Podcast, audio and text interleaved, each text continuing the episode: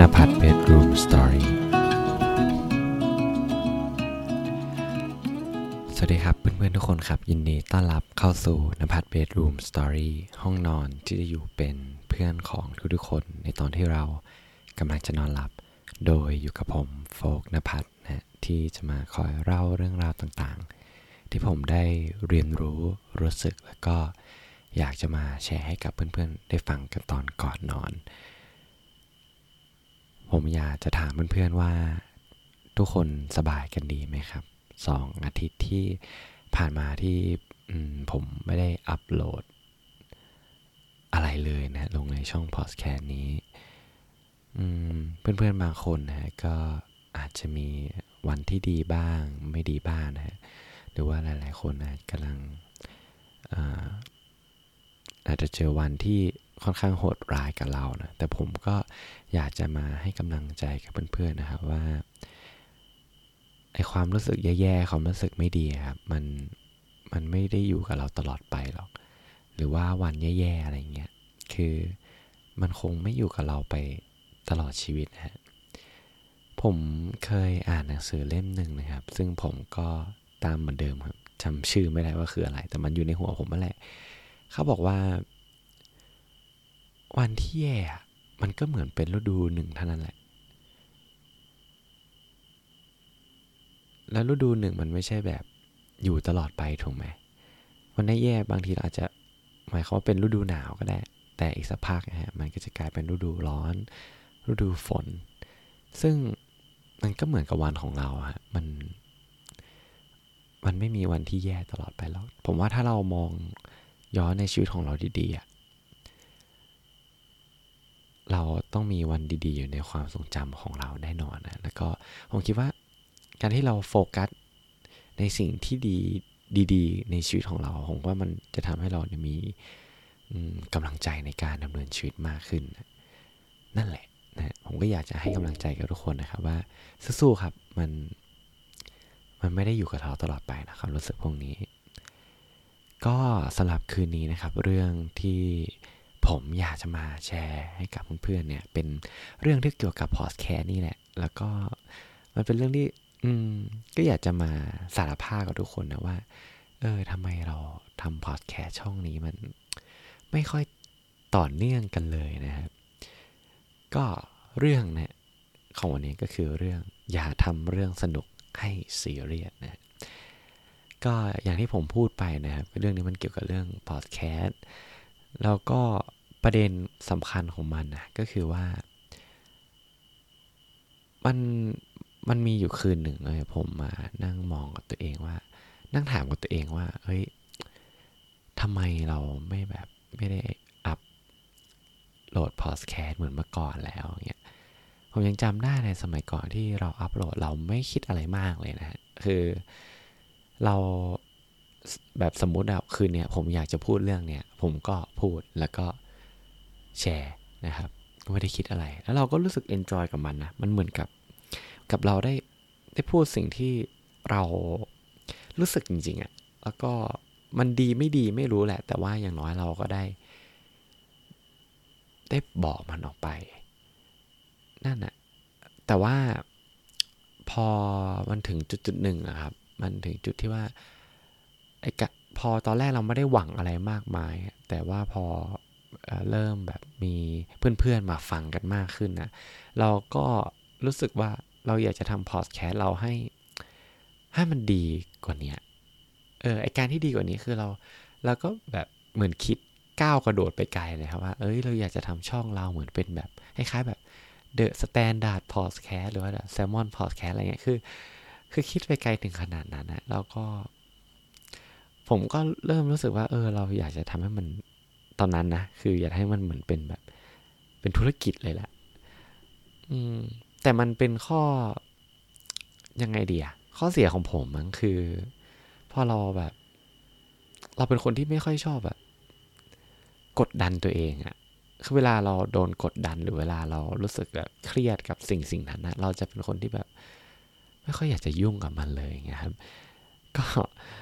นั่นแหละมันเป็นสาเหตุว่าถ้าเพื่อนๆ คนไหนที่ติดตามแบบพอดแคสต์ของผม มันก็จะมีบางช่วงที่ผมอัปโหลดบ่อย บางช่วงที่ผมแบบ เออไม่ได้อัปโหลดไปเป็นแบบอาทิตย์อะมันเป็นเพราะว่า เรา มันถึงจุดหนึ่งที่พอเรามาทำพอดแคสต์เรารู้สึก เริ่มเหนื่อยกับมันอะเริ่มรู้สึกว่ามันมันไม่ได้เป็นสิ่งที่เราทำเพื่อความชอบแล้วมันกลายเป็นสิ่งที่เราทำเพราะเราหวังอีกสิ่งหนึ่งอะแล้วผมว่า มันเหมือนกับใครหลาย ๆ คนนี่ที่เขาบอกว่า คือ สมมติเขามีงานประจำใช่ไหมแล้วเขามีงานอดิเรกที่เขาชอบทำอย่างเงี้ยหลาย ๆ คนบอกเอ้ยทำไมไม่ไปแบบ เออไปทำงานอดิเรก full time เลยเงี้ยไปโฟกัสตรงนั้น เขาก็จะบอกว่า ถ้ามันกลายเป็นงานมันจะไม่สนุกอะสิอย่างเงี้ยเออ คือเราก็พอมาเริ่มเข้าใจจุดนั้นเหมือนกันนะว่า เออ พอเราคิดให้มันเป็นซีเรียสอะ เราคิดให้มันแบบว่ามันต้องแบบยิ่งใหญ่มันต้องเออผลตอบรับมันต้องมาเป็นแบบหนึ่งสองสามสี่อะเราเริ่มรู้สึกว่ามันไม่สนุกแล้วอะเราเริ่มรู้สึกว่า เราไม่ได้ทำพอดแคสต์มาแบบ ตามตามวัตถุประสงค์ตั้งแต่แรกที่เราทำมันนะนั่นแหละ แล้วมันมันเลยเกิดความรู้สึกที่ว่ามันมันเครียดมันกดดัน แล้วมันทำให้แบบกระบวนการของการทำพอดแคสต์ของเรามันไม่เหมือนเดิมไงครับ แล้วพอมันพอมันไปไปในทางเวนั้นอะมันก็เกิดเรื่องอย่างหนึ่งกับผมก็คือว่า พอเราไม่ได้อัปโหลดพอดแคสต์แบบต่อเนื่องอะ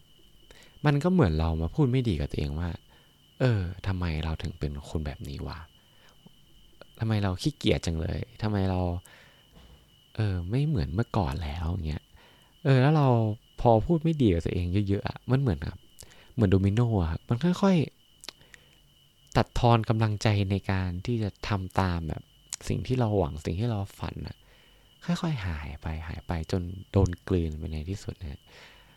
แล้วผมต้องยอมรับว่าในสองอาทิตย์ที่ผ่านมา ผมใช้ชีวิตแบบ แบบไร้จุดหมายมากๆเลยอะคือ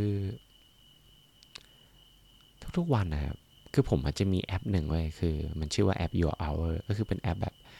tracking เวลาที่เราใช้มือถือ เวลาเฉลี่ยที่ผมใช้มือถือในแต่ละวันในช่วงสองสัปดาห์เนี่ยก็คือเฉลี่ยวันละห้าชั่วโมง บางวันน่ะคือผมใช้แปดชั่วโมง แล้วแบบพอผมมานั่งมองแล้ว มันก็แย่นะ คือเราเห็นแล้วเราเฮ้ยมันแย่มาก แต่ว่ามันก็มีจุดจุดหนึ่งที่ที่เรารู้สึกว่า เฮ้ยโฟก เราไม่ใช่คนแบบนี้นี่วะเออ เรา เราแบบมันมันมันมันถึงจุดหนึ่งที่เรารู้สึกว่าเราแย่แบบแย่แบบแย่มาก ๆ ว่า จนต้องบอกตัวเองว่าเฮ้ยมันต้องหยุดอะไม่หยุดนี่คือชีวิตคือแบบ คือมันต้องจมอยู่กับความเศร้าโศกเสียใจกับตัวเองแน่ๆเลยอย่างเงี้ยเออ แล้วมันก็ทำให้ผมได้มั่งนั่งมองตัวเองนะอืมจนทำให้ผมได้ได้ได้คำตอบของวันเนี้ยที่ที่มาแชร์ให้กับเพื่อนๆฟัง แล้ว สิ่งที่ผมอยากจะมาแชร์กับเพื่อนๆจริง ๆ เลย หรือว่าอยากจะมาบอกบอกความรู้สึกกับเรื่องเนี้ยก็คือว่าผมว่าถ้าเพื่อนๆคนไหนอะมีงานอดิเรกที่ที่ทำแล้วเรารู้สึก enjoy ไปกับมันก็ต้อง enjoy กับมันไปเรื่อยถึงแม้ว่าเอ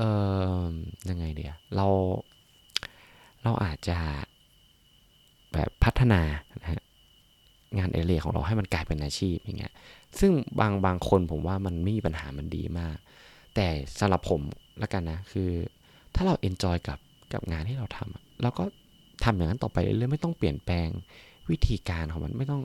ยังไม่ต้องแบบเปลี่ยนแปลงกระบวนการการทำงานของเราอะเพราะว่านั่นจะทำให้แบบทุกอย่างมันไม่ค่อยสนุกแล้วอะถ้าเราทำให้มันกลายเป็นเรื่องซีเรียสอะมันจะไม่ค่อยสนุกเลย แล้วผมเชื่อว่าการที่เราทำอะไรแล้วมันมันสนุกมันมีความสุขอะ ผมเชื่อว่างานที่เราทำคนที่รับสารนั้นเขาก็จะรู้สึกเหมือนกัน แล้วในสุดท้ายอะพอเราได้พอได้รับฟีดแบ็ดีๆ หรือว่าเราเรามีเพื่อนๆที่ชอบผลงานเรามากๆเดี๋ยวมันจะค่อย ๆ พัฒนาไปเอง ผมเชื่ออย่างนั้นนะ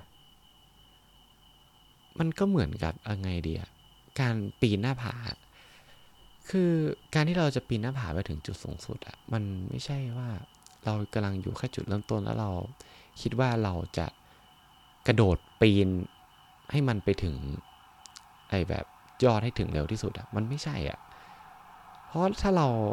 เพราะถ้าเรานึกอย่างนั้นอะสุดท้ายแล้วในไม่ช้าเราก็จะตกลงมาอยู่ที่เก่า เพราะฉะนั้นผมว่าเราต้อง ค่อยๆปีนนะไปทีละสเต็ปสเต็ปสเต็ปจน จนเขาเรียกว่าอะไรจนจนเราไปถึงที่นั่นอย่างปลอดภัยอะ่ะเออแล้วผมคิดว่า ไอ้วิธีที่เราแบบ enjoy ไปกับกระบวนการที่เราทำผมว่าในสุดท้ายมันก็ไปถึงจุดหมายเหมือนกันครับ บางทีมันอาจจะช้าหน่อย แต่ว่าในระหว่างทางที่เรากำลังเดินไปอะเออเราเรามีความสุขไปกับมันแค่นี้ก็พอแล้วไม่ใช่หรอใช่ไหมคือ คือมันมันก็มีบางครั้งนะที่ผมรู้สึกว่า เฮ้ยเราเราอยากจะแบบ เออ ให้พอดแคสเราเป็นแบบติดท็อป 10 ของ Spotify อะไรเงี้ย คือมันมันก็เป็นความคิดของผมนะ แล้วเออบางบางทีอะคือเหมือนเราก็เข้าใจว่าเราไอ้พวกเนี้ยมันเราได้รับแรงกดดันมาจากสื่อโซเชียลมีเดียหรือว่าอะไรต่างๆ ที่อยู่แวดล้อมเราว่า เออ เราต้องประสบความสำเร็จในในเรื่องเรื่องหนึ่งในชีวิตอะซึ่งผมมองว่า เฮ้ย แม่งชีวิตเราอะเราไม่รู้ว่าเราจะตายเมื่อไหร่ถูกไหม เราไม่รู้ว่าในอีกหนึ่งเดือนข้างหน้าเรายังมีชีวิตอยู่หรือเปล่าอะแล้วไอ้โกที่เราตั้งอะเราก็ไม่รู้ว่าไอ้หนึ่งเดือนมันจะไปถึงไหมซึ่งบางทีมันไม่ มันไม่มีวันถึงอยู่แล้วอะแล้วเราคิดว่า เอ้ยความสุขอะมันคือการที่เราไปถึงจุดจุดนั้นอะแล้วเราจะได้รับความสุขอะซึ่งจริง ๆ แล้วมัน มันไม่ใช่อะคือถ้าเรามัวแต่คิดอย่างนั้นอะแล้วกระบวนการที่เราไปถึงมันไม่มีความสุขเลย ในวันสุดท้ายที่เราแบบ ยังไม่ถึงจุดนั้นแล้วเราใกล้ใกล้กำลังจะตายอะผมคิดว่ามันคงเป็น moment แบบ ไม่ค่อยไม่ค่อย enjoy เท่าไหร่อะเพื่อนคิดเหมือนกันไหมคือ แต่ผมเชื่อว่าแบบอย่างน้อยถ้าเรา enjoy กับกระบวนการที่เราทำไปเรื่อยๆเรื่อยๆ แล้วเรามีความสุขในในทุกก้าวที่เราก้าวอะผมคิดว่าตอนที่เรากำลังจะตายในในตอนจบอะถึงแม้ว่า เราอาจจะไม่ได้เป็นแบบ เป็นท็อป 10 หรือว่าเป็นแบบที่หนึ่งของโลกที่หนึ่งของประเทศอะไรเงี้ย แต่เราก่อนที่เราจะหลับตาแล้วเราก็แบบใช้ลมหายใจสุดท้ายของชีวิตอะพอเรามองย้อนกลับไปในอดีตเราก็ได้ค้นพบว่า เออ ชีวิตของเราทำไมมันเออมันสนุกอย่างนี้มันมีความสุขอย่างเงี้ย นั่นแหละ ซึ่งผมก็ อืม อันนี้มันก็เป็นแค่แค่ความเชื่อของผมนะที่ผมที่ผมได้ได้รู้สึกหลังจากที่ผมแบบ ผ่านอะไรแย่ๆมากับตัวเองอะ่ะ เออแล้วมานั่งมองแล้วก็ เออแล้วก็ทำให้มันสนุกไปสิวะเราจะไปคิดถึงเขาเรียกว่าไอ้เป้าหมายที่ที่เราก็ไม่รู้เหมือนกันว่ามันเป็นเป้าหมายที่มันมันใช่สำหรับชีวิตเราหรือเปล่า บางทีเป้าหมายที่เราตั้งมันอาจจะเป็นแค่ความคาดหวังของสังคมที่บอกให้เราว่า เออ มึงทำอย่างเงี้ย มึงต้องเป็นที่หนึ่งนะเว้ยมึงต้องทำให้ดีที่สุด ซึ่ง ซึ่งผมมองว่ามัน มันก็ไม่น่าจะใช่อะเออบางทีมันอาจจะเป็นแค่สำหรับตัวผมนะฮะอันนี้ผมขอย้ำรอบที่สองเลยเพราะว่าบางทีเพื่อนๆบางคนอย่างเงี้ยคือเขาอาจจะมีความสุขกับกระบวนการที่จะไปสิ่งที่หนึ่งอันนั้นก็อันนั้นก็ผมก็ยินดีด้วยนะนี่อีกทางหนึ่งแต่ผมก็อย่างที่ผมบอกไว้ตอนแรกว่าผมเป็นคนที่แบบพอเราเจออะไรที่มันกดดันเยอะๆหรืออะไรที่เรามันมีความเครียดอะผมจะไม่อยากจะยุ่งกับมันเลย เออผมเป็นคนที่แนวชิวๆมากกว่า นั่นแหละ แล้วก็ผมก็เลยอยากจะมาแชร์กับเพื่อนๆในวันนี้นะครับ เกี่ยวกับสิ่งที่ผมรู้สึกสิ่งที่ผมแบบ เออ มานั่งจ้องมองตัวเองจริง ๆ จังๆอะ่ะอืม มันก็เลยทำให้ผมตัดสินใจว่าว่าเฮ้ยต่อไปเนี้ย อย่างพอสแคร์เนี่ย ผมก็จะทำทำในสิ่งที่ผมอยากจะทำอะ พูดในสิ่งที่ที่เรารู้สึกจริง ๆ ที่อยากจะมาแชร์ให้กับเพื่อนๆจริง ๆ มันคงจะดีกว่าที่ผมพูดในสิ่งที่ อืม ผมรู้สึกไม่ค่อยสนุก แต่เราอยากคาดหวังให้เพื่อนๆสนุกอะไรอย่างเงี้ยมันมันดูแบบ เออ ไม่ค่อยเข้ากันนั่นแหละครับ ก็เรื่องที่ผมที่จะมาแชร์กับเพื่อนเนี่ย ก็มีเพียงเท่านี้นะครับ ผมก็หวังว่า ผมจะมาเจอกับเพื่อนๆในเหมือนเมื่อก่อนอีกครั้งหนึ่ง แต่ผมก็ได้เรียนรู้แล้วแล้วแหละว่า การที่เราทำให้มันซีเรียสเรื่องสนุกให้มันเป็นซีเรียสอะสำหรับผมนะ มันไม่ค่อย work เลย มันไม่ค่อย work เลยจริงๆนะครับ ก็อืมเรื่องที่ผมจะพูดก็มีเพียงเท่านี้นะ แล้วก็ผมต้องขออภัยเป็นอย่างยิ่งเลยว่าตอนที่กำลังอัดพอดแคสต์นี้อยู่นะครับ มันมีเสียงรถพยาบาล มีเสียงรบกวนรอบข้างก็ต้องขออภัยด้วยนะเพราะว่าผมอัดในห้องที่มันเปิดหน้าต่างเนาะเออแล้วเสียงต่างๆก็เข้ามา นั่นแหละครับ ก็นี่ก็คือห้องของนภัสนั่นเองเพราะตอนคืนก็จะได้ยินเสียงพวกเนี้ยตลอดบ่อยๆเพราะว่าบ้านผมมันติดโรงพยาบาลนะครับ นั่นแหละ โอเค ก็สำหรับคืนนี้นะครับ ผมโฟกนภัสต้องขอลาทุกคนไปก่อน แล้วเรามาเจอกันใหม่ในตอนหน้าสำหรับคืนนี้ ฝันดีครับทุกคน บ๊ายบาย